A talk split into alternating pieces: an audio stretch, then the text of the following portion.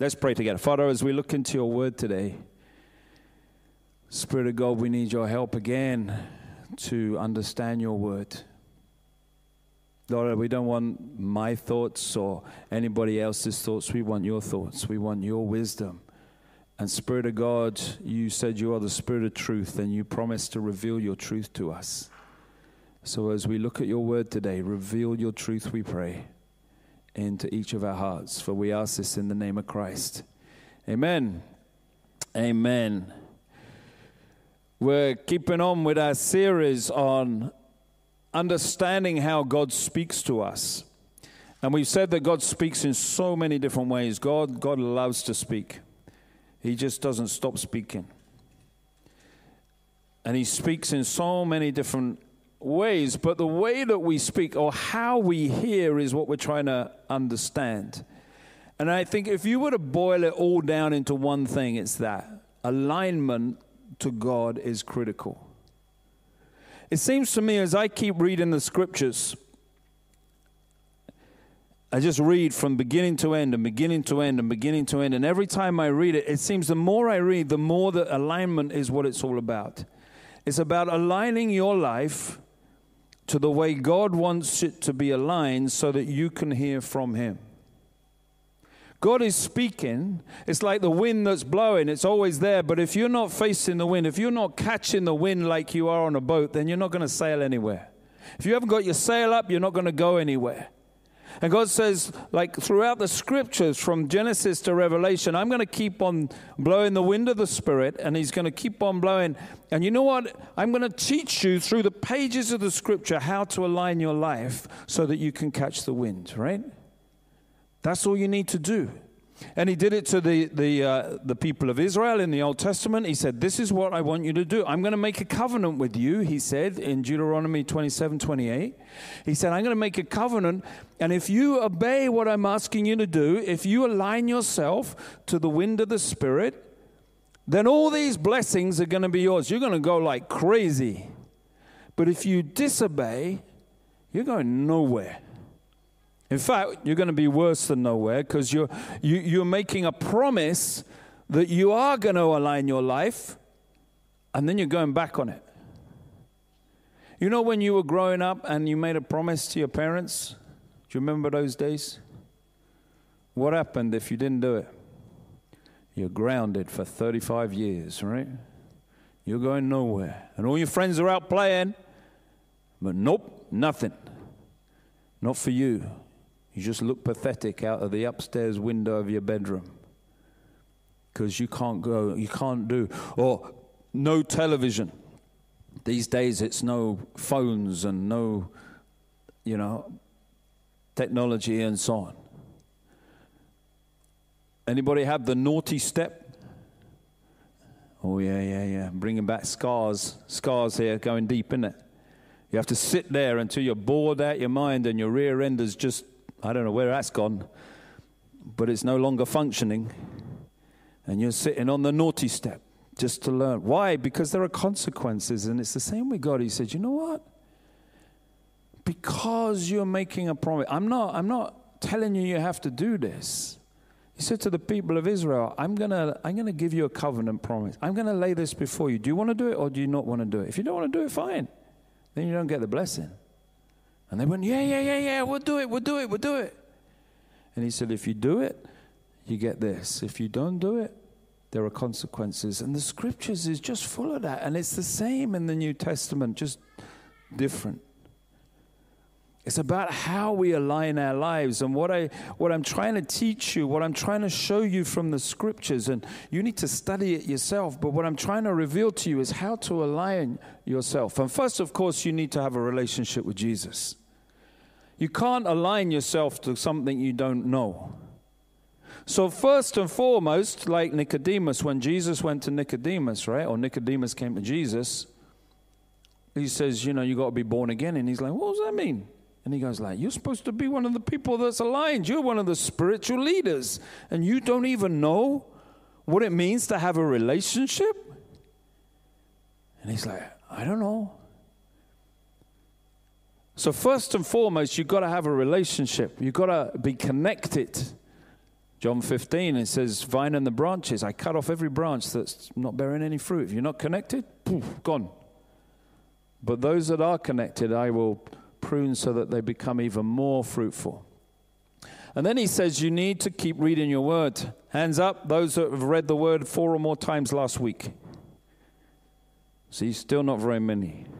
Good on you that has. But you're never going to hear the voice of God unless you read his word.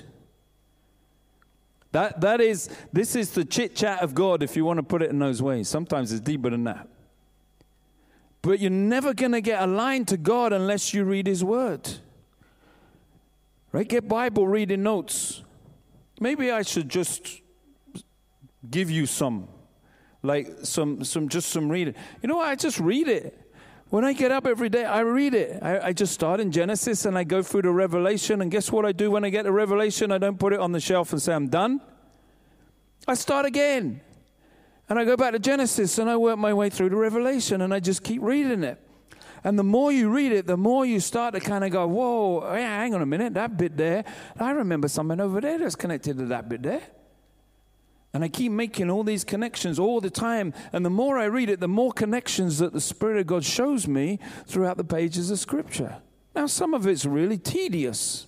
I'll give you that. Right? There's just lists of people. I have no idea who they are. But there's other bits that I think, well, they shouldn't be in there. That's, that's like eighteen rated. That doesn't belong in a nice Bible, does it? And there are other bits that I go, oh, yeah, I forgot about that. Wow. And there are other bits you kind of go, wow, Lord. And all the way through as you keep reading, he keeps teaching you and training you, and he keeps aligning you. He even aligns you without you realizing you're being aligned. But as the research I said, you've got to read it four or more times a week. If you don't, no alignment. It's, it's, it's the way that God works through us to align us. It's through his word. He said, read it, meditate on it. Psalm one nineteen, I meditate on it day and night. We read his word. And as we do that, God, through his Spirit, has an opportunity for that alignment. One week, I want to, you have to be honest because you're in church. But one week, I'm going to say four times a week and everybody's going to put their hands up. And then I'll retire. Job done. Because I can't beat what the Spirit can do for you when you read his word. You know what I'm going to do? I think after the summer, I'm going to produce some a reading plan. So maybe we should all read it together. So we just read through together. Same bit each day. You don't have to read too much. Ten minutes a day, five minutes a day. You soon get through the Bible. Read it. And then we said obedience. We have to align ourselves to this. Obedience is critical. And we said the first thing is about serving. You want to hear God's voice, then get into serving God.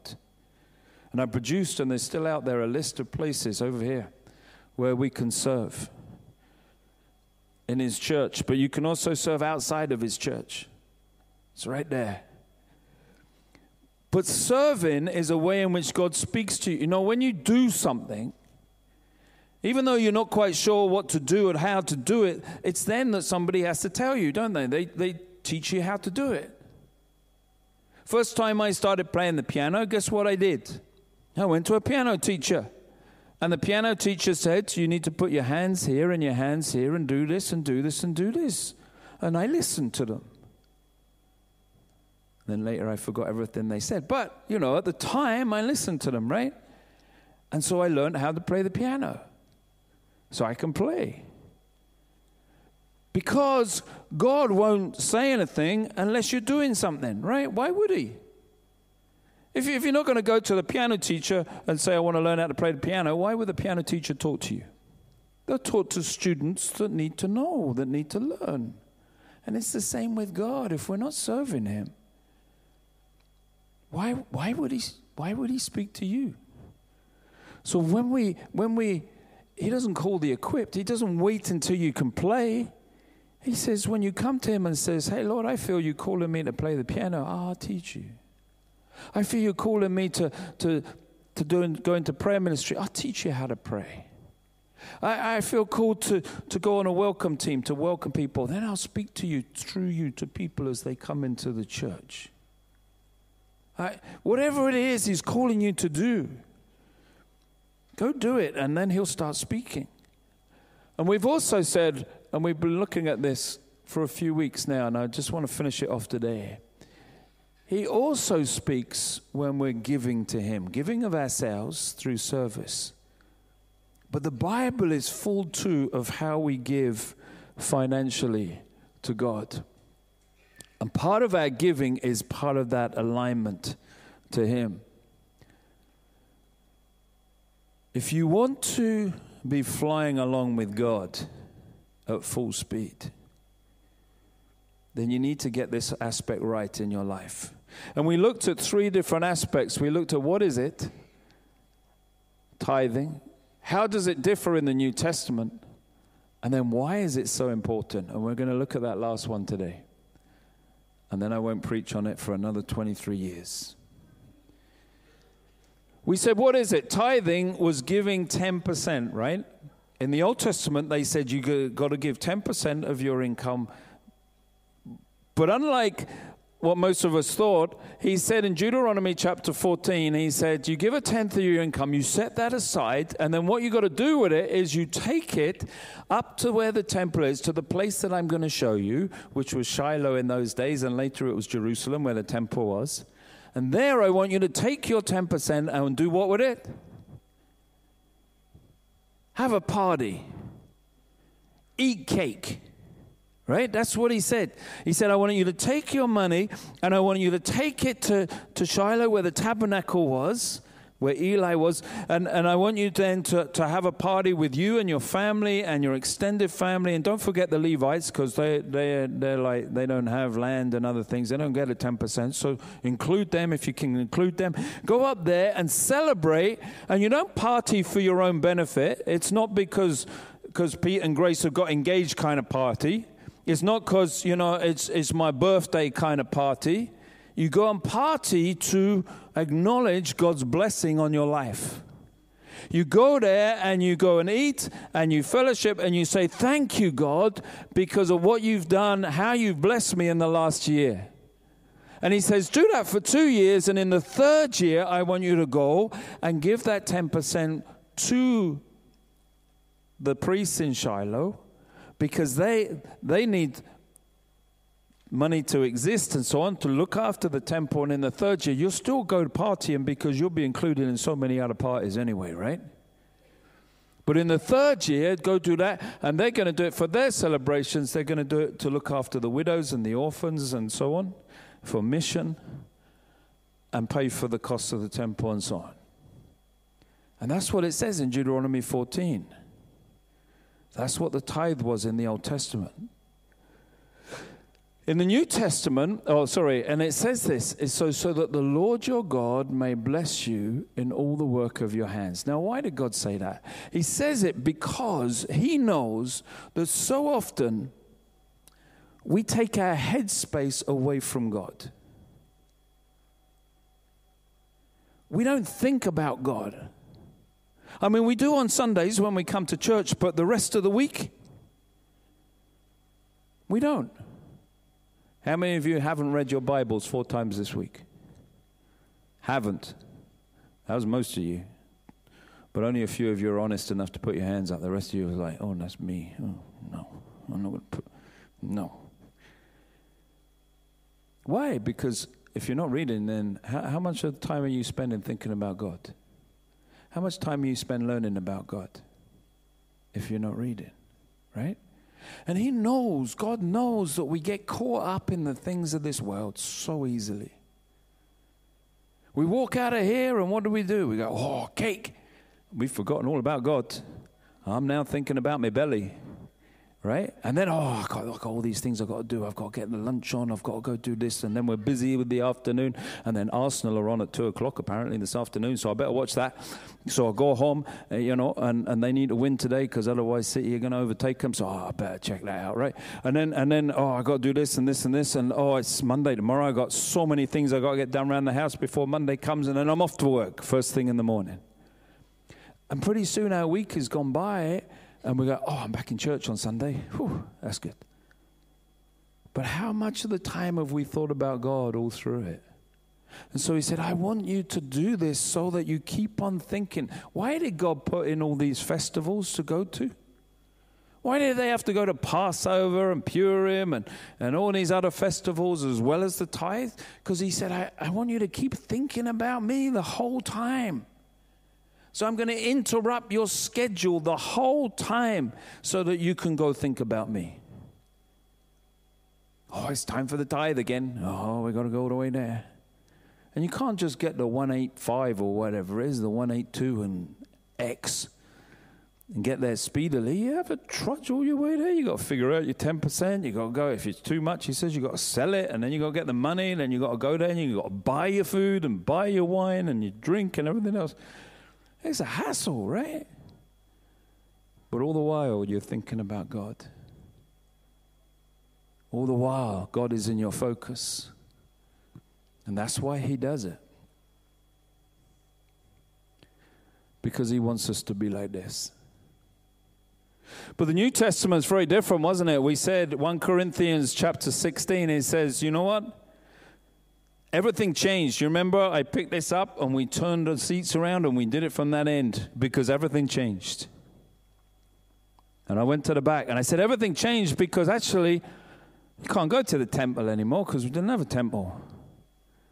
So what do we do about giving to God now? Well, it, Paul says it's got to be regular and consistent and every one of you.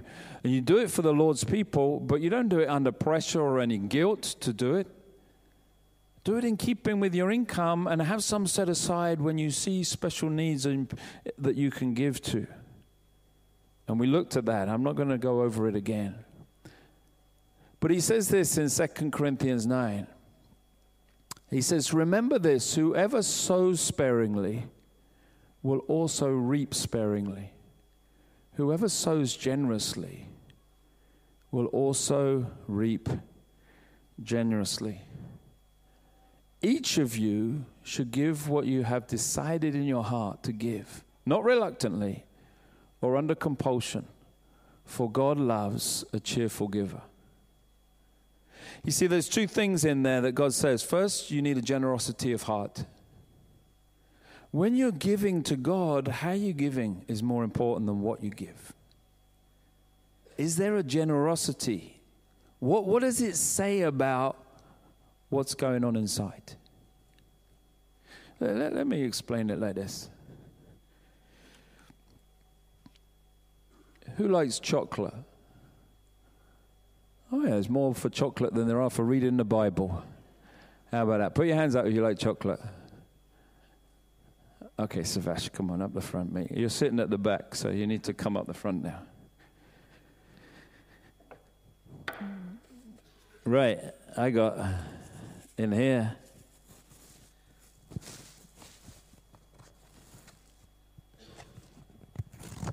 Some heroes. Got no kids today, so you get to do this. One, two, three, four, five, six, seven, eight, nine, ten. There's your ten. You're welcome. So that's his tithe. Oh, that's not his tithe. That's his annual income, right? That's what you get. That's what he's earned in the year. Right? Think of it like that. Now, the Old Testament says what? You give tenth. Give a tenth to God. I'm the nearest thing to God, so you better give it to me. Nah, I'm joking. Give it away. Give a tenth away. Right? That's what it says. Yeah, anybody. Anybody. There you go. Okay? And so you still got nine, right? Now, you can do that like there's some people that are gasping here, right? Now, that's simple, isn't it? You can do that. You don't even have to think about it. You just go, pfft. That's easy, right? Where was God involved in that? I mean, did you stop and pray about who you should give it to? No. You just went, oh, less leg work, I'll give it to the front row. Right? Let's go back to ten. Now, New Testament. And that was the problem, right? The pr- the, it's too easy. And so people were just doing it and saying, Jesus said that to, in Luke, he said to the Pharisees, hey, you're giving your ten, you're giving your tithe, but you're, you, you're not, you're not, there's no heart in it, you're just doing it because it's easy to do, right? That's no good. Now, New Testament says this. He says, I want you to give away much as you like out of those ten, but that will demonstrate how generous a kind of person you are. Go for it. Now that's complex. I mean, how kind of a generous person are you? I mean, it's easy for Savash, right? Because he didn't buy them, I did. It hasn't cost him a penny, right? But imagine if this is your income. See, he's handing out my sweets like there's no tomorrow. Now, why is he doing that? He's doing that because it didn't cost him anything, right? He's got none left because he wants everybody, he's in church, and he wants everybody to think he's the most generous person there is in the history of the Christian religion, right? Look at him, look. But in life, if that's your income, would you really give ten away? I mean, first you're kind of going, hang on, I got the bills to pay, right? You better go grab some back, mate. You, how are you going to pay your bills? Look at Donna. She's going, I'm homeless here. I'm homeless. Uh, how are you going to do that? Like, you can't just give it all away. Right, they're eating them quick. You don't notice that. Right? But, but you're kind of going like, and the Bible says, you know what? What you give is going to show your heart of generosity. But that's complex, isn't it? I'd much rather give ten percent and say, done, sorted. I'm out of here. But the New Testament is going like, whoa, th- this is complicated. Because you've got your bills to pay and you've got, you know, food to get and you've got maybe other people that you need to support or other things. And then what about your holiday that you need to save for? And Or what about the money you got set aside for a rainy day? Because who knows what the government are going to do, right? Don't even know if there'll be a pension when I get to my pension. You know, all these kind of things. And then you're kind of going, well, what do I have left? Do I give that? I don't know. Hang on. You need ten more. Because it gets even more complicated still. Okay, come back. Fill up with ten. One, two, three, four. I'm not going to have many left at the end of this, am I? Five, six, se- oh, seven. Thank you. Oh, no, not the crunchy. I like them. Eight. I'm only joking. Well, I'm not joking. I do like the crunchy. Nine, ten.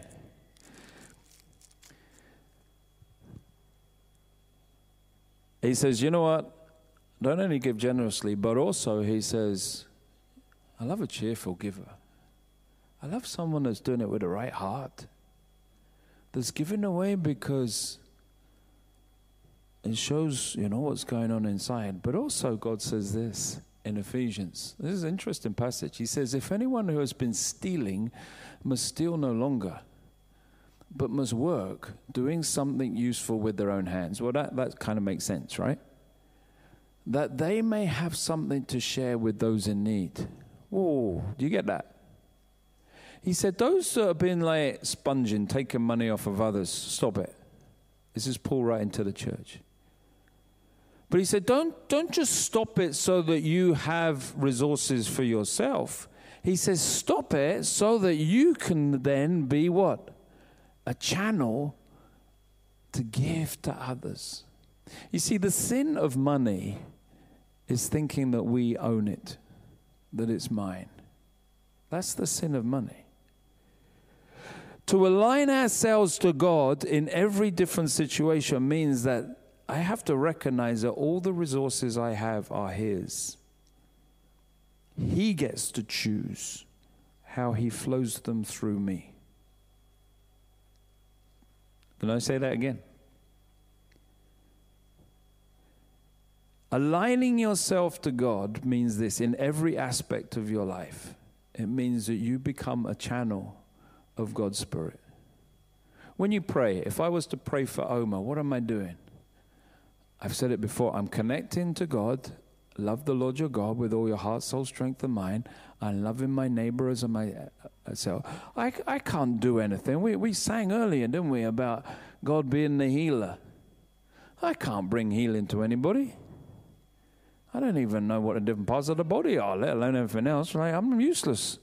But what I can do is I can connect to the Father who is the healer and the Son and the Spirit, and I connect to Oma, who needs the healing in whatever aspect of her life, and I become a channel of God's grace flowing through me and into her.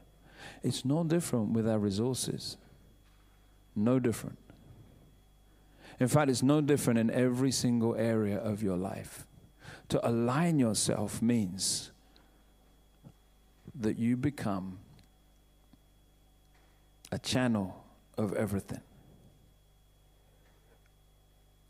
So God is saying, not only do I want to, to give away and show your generosity, because God loves a cheerful giver, but he wants, wants to say to you, how much you give away will show everybody else just how much you love me, how much of a channel you really want to be.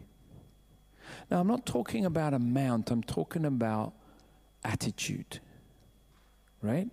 It's not about amounts in the Bible. It's about your attitude.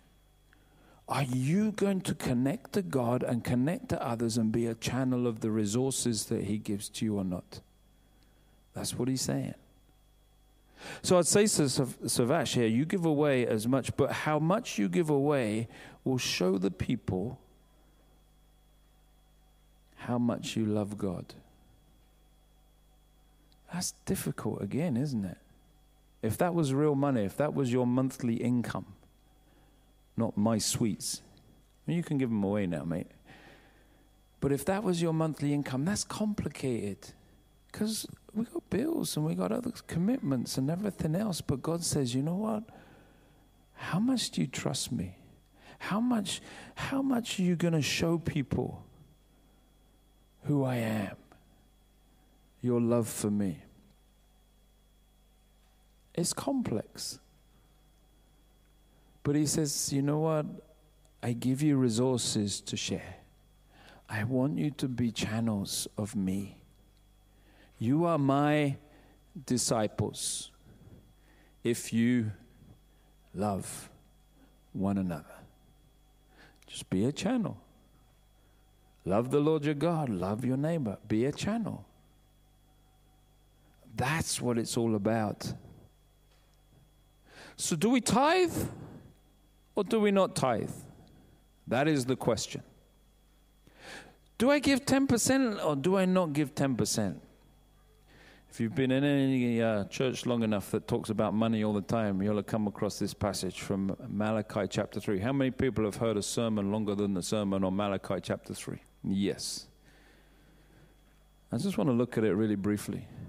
It says this. Now, first of all, before we look at it, the book of Malachi is a question and answer session between the people of Israel and God, and God and the people of Israel, right? It's full of questions and answers.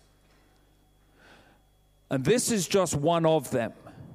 And those questions and answers are through the prophet Malachi, and it's like a discussion between God and the people of Israel, and the people of Israel and God. And it's because the people of Israel are not aligned to God. And so God is saying, I want you to get back in alignment. That's why bad things are happening to you, people. That's why you're in exile. That's why you've been sent away. Because actually you said to everybody else, to all the other nations, that you're following me, but you're not following me. And so actually you're an embarrassment to me. You'll be like Savash saying, I'm generous and I love God, but I'm keeping all ten for myself. Right? Don't think I got ten left for Savash to do that with, but, right? That, that's what it's like. That's what the people of Israel were like. They're going, yeah, yeah, yeah, we follow God. Yeah, yeah, yeah, we go worship. But he's going, no, you don't. You're an embarrassment. Because everybody else looks at you, and what do they see? They they see you not following me. They see you doing your own thing, going your own way. And you know what? I'm not having it. So he sent them into exile and said, you know what? Forget it. Forget it until you're ready to come back and repent and get back right with me and start following me again. And Malachi is that. It's the last book of the Old Testament. It's it's it's about all of that. And so there's loads of questions and answers. And this is one of them. I, the Lord, do not change. So you, the descendants of Jacob, are not destroyed, because he made a promise. Ever since the time of your ancestors, you have turned away from my decrees and have not kept them. Return to me, and I will return to you, says the Lord Almighty, right? That's just what I've been telling you. But you ask, how are we to return? Will a mere mortal rob God? Yet you rob me. This is the question, right? But you ask, how are we robbing you? And he says, in tithes and offerings. You're under a curse, your whole nation, because you are robbing me. Bring the whole tithe into the storehouse, that there may be food in my house. Test me in this, says the Lord Almighty, and see if I will not throw open the floodgates of heaven and pour out so much blessing that there will not be room enough to store it. I will prevent pests from devouring your crops, and vines in your fields will not drop their fruit bef- before it's ripe, says the Lord Almighty. Then all the nations will call you blessed, for yours will be a delightful land, says the Lord Almighty. Now, what God is doing here is just going back to the blessings and cursings of Deuteronomy. It's exactly what he said in Deuteronomy twenty-seven, twenty-eight. When, when he first made a covenant with the people, when they got into the promised land, they made that covenant treaty, and he says, you do this on Mount Gerizim and Mount Ebal. They had one on the, the blessings, one they were shouting cursings if we disobey, and the people said, yeah, we're going to do this. And he said, okay, I'll hold you to it. It's exactly the same. But here they've wandered off, and they've stopped doing what he told them to do. Let's just look at what he says. Let's go back. First of all, he says, see if I will not throw open the floodgates of heaven. Where else in the Bible does it talk about the floodgates opening? Do you remember?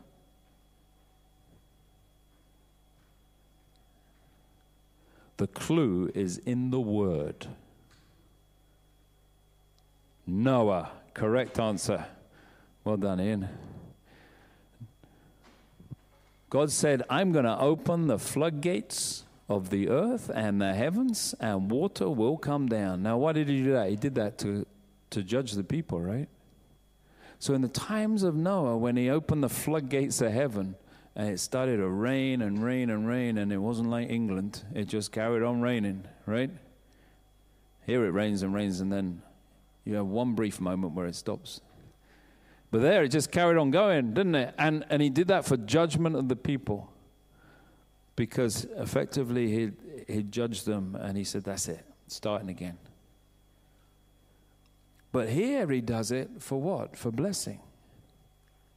In the same way that he deluged the earth, he said, with the rain, so that only Noah and his boat and his family were saved, I'm going to deluge you in the same way with my blessings, if you align yourself to me, if you do what I'm asking you to do. That's incredible, isn't it? How much blessing do you think God has got stored up for you in heaven? This much? Enough to fill the whole church? Enough to fill the whole of Harrow? How big is your God? How big is God? Well, I worship the God who holds the whole universes and the whole starry system in his hands. That's big, right? When I look at the stars in the sky, and God knows each of them by name, that's that's big, that's deep, isn't it? We're, we're, we're all talking about hitting Mars and stuff. God, God is visiting planets we've not even know exist that are a zillion, zillion, zillion light years away. I don't even know the numbers, but God's that big, right? And he said, I'm gonna, I'm gonna flood you with that kind of blessing so that there will not be room enough to store it. He said, not only that, not only am I going to flood you with blessing and pour out, when it says I'm going to pour it out, that means when you pour out, you know when you get a jug of water and you pour it out, what it means? It means it's going to be empty, right? Nothing left. I'm going to empty my storehouses in heaven that are full of your blessing, he said. I'm going to pour them on you so that you will receive the whole lot, whether you like it or not. You ever spill a cup of tea or coffee all over your lap? It's never just one bit, is it? It's a pouring out business. And you're like, whoa, that's hot. That's what he's talking about, the whole thing. So there's not going to be enough. And not only that, I'm going to protect it. I'm going to put a ring of fence around you. I will prevent the externals from touching you, from devouring your crops. And the fruit that you have already, I'm going to make sure that it's a blessing. It's not going to drop off prematurely. It's not, it's not going to rot on the vine. It's just going to be abundant, like it says in John fifteen. I will prune everything so that you have even more fruit. That's what God promises when we realign. When we align to Him, there will be blessing upon blessing upon blessing upon blessing in your life. Amen? That's why He says it. That's why He does it. That's what He wants to pour out on you and on me. And He does, I said, there will be so much that people will see the difference in your life to everybody else's, because you will have the blessing of God in your life, in the life of His church, in the life of His community, in the kingdom of God. That's what He says. You know, this is the only time in Scripture He says, test me. You know, most of the time in Scripture He says, do not do not test the Lord. You're on dangerous ground when you do that. But here, in this, He says, test me in this. He's given you permission to test Him. What does test mean? Try it. He says, test me. Put me to the test and see whether I will deliver or not. He says, nowhere else are you allowed to do that, but in this one thing you can do it, because this is important to God. So if I were you, you know what I would do? I would do what I did a long time ago, put Him to the test and say, hey, your word says test me, so here I go. I'm going to test you in this. I'm going to align my finances to you. I'm going to say, Lord, these are yours, not mine. Yeah, I'm going to pay my bills and do everything else. Give to Caesar what Caesar, et cetera, right? But I'm going to say, Lord, they're not mine, they're yours. What do you want me to do? Do you remember I said a few weeks ago, when you go on holiday, why don't you pray, Lord, where do you want me to go? When you go to the shops, you pray, Lord, what do you want me to buy? When you have to make decisions about finances, Lord, what do you want me to do? Because these are not my finances, they're your finances, and I'm just trying to align myself to you. Lord, how do you want me to spend the money, the resources that you've given to us? And we need to do that as a church, as we do that as individuals. And He said, test me in this and see what I will do. I will make you a channel of my finances. You will see the blessing and the hand of God. So what do we do in tithing? I think you should do these things. First, audit regularly. Am I? Think about it. Am, am I being a channel of God's resources in my life? How am I? Am I showing generosity of spirit? Am I showing that I'm a cheerful giver? Am I, am, am I giving, is my giving to God in all the different areas of my life showing how much I love God or not? Am I doing it? Or am I not doing it? Audit yourself regularly. Ask someone else, somebody close to you. Say, I, I want to get in line with God. Help me in this. What do you see? What do you honestly see? What are we doing here? And secondly, I would say this, that a tithe should be the minimum of what we give to God.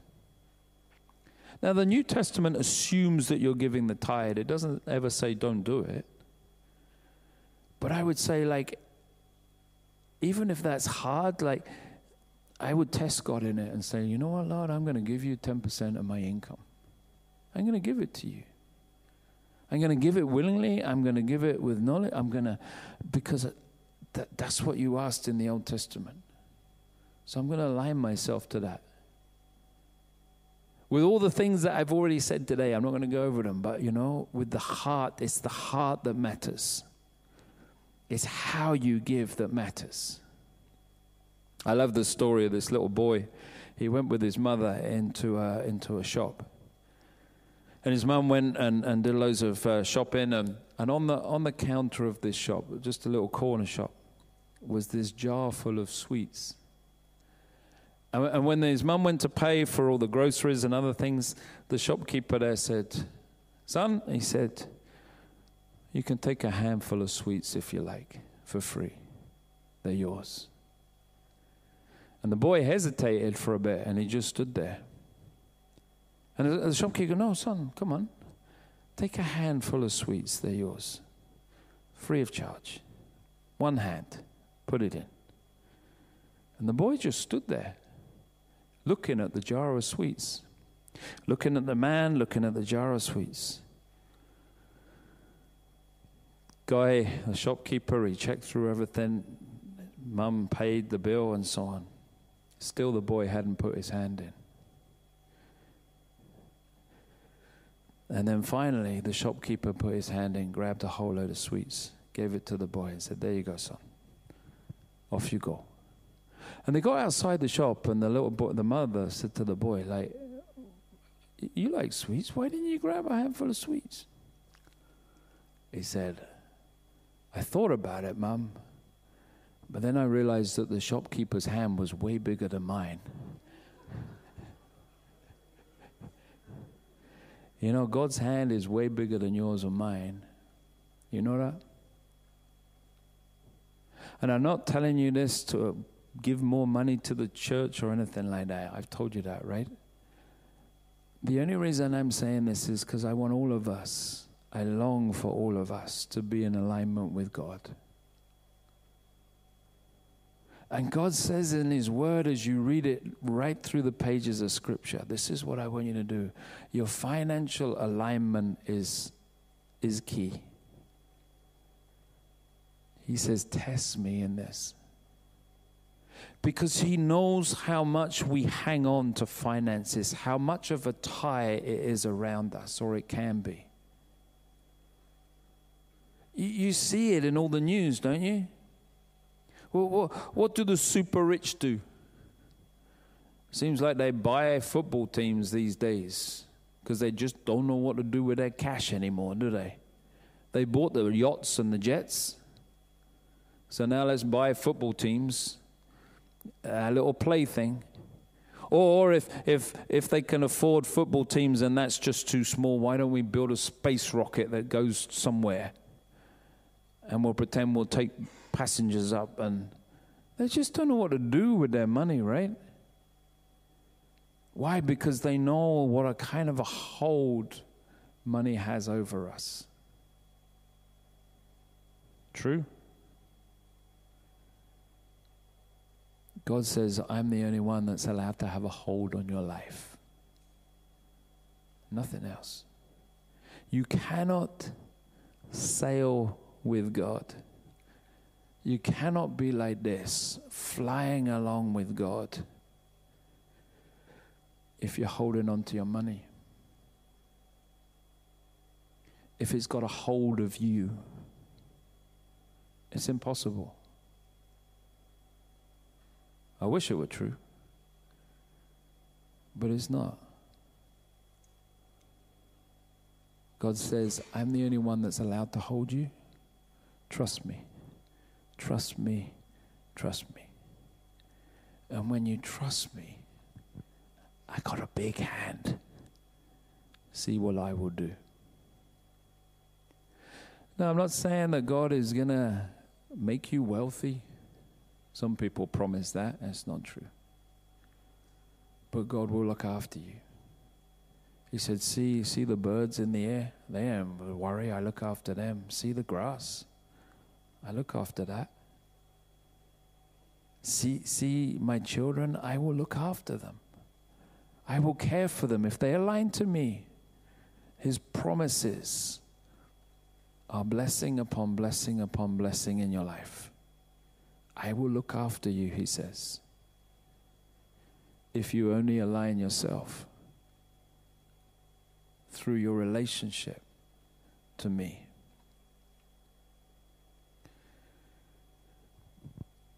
What's the first commandment?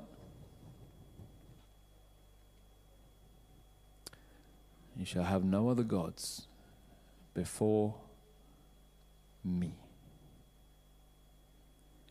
I think we need to look at ourselves sometimes and say, Lord, is it really you? Are you really top spot? Does my life show that?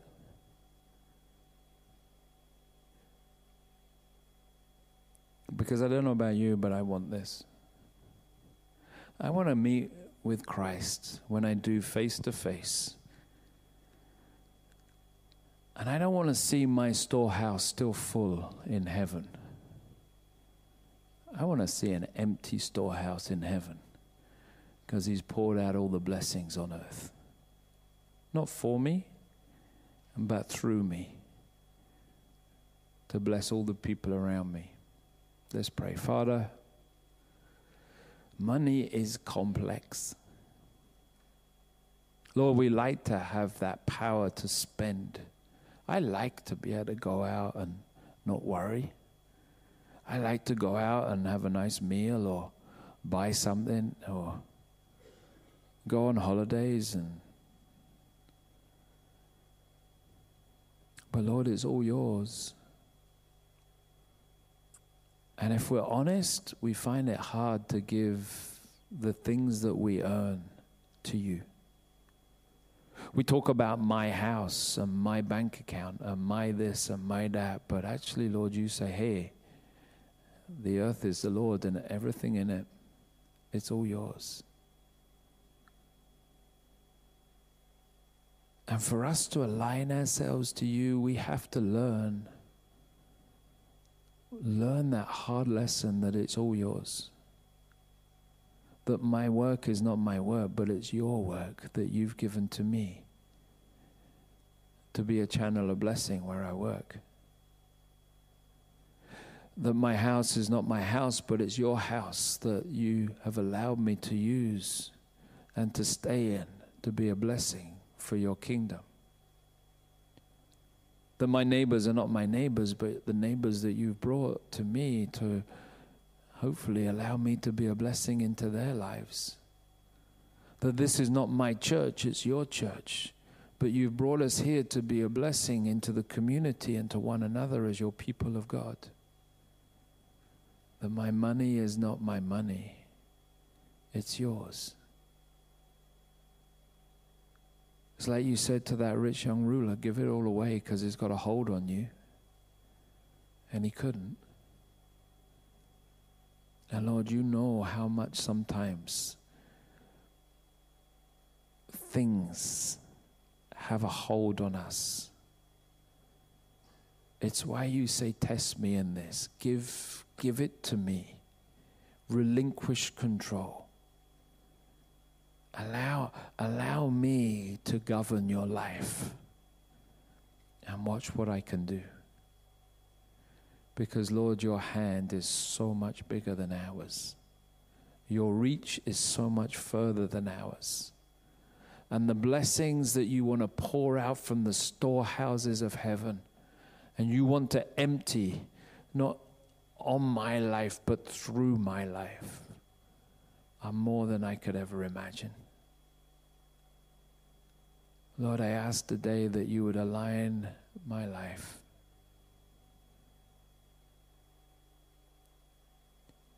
Let it be consecrated, Lord, to thee.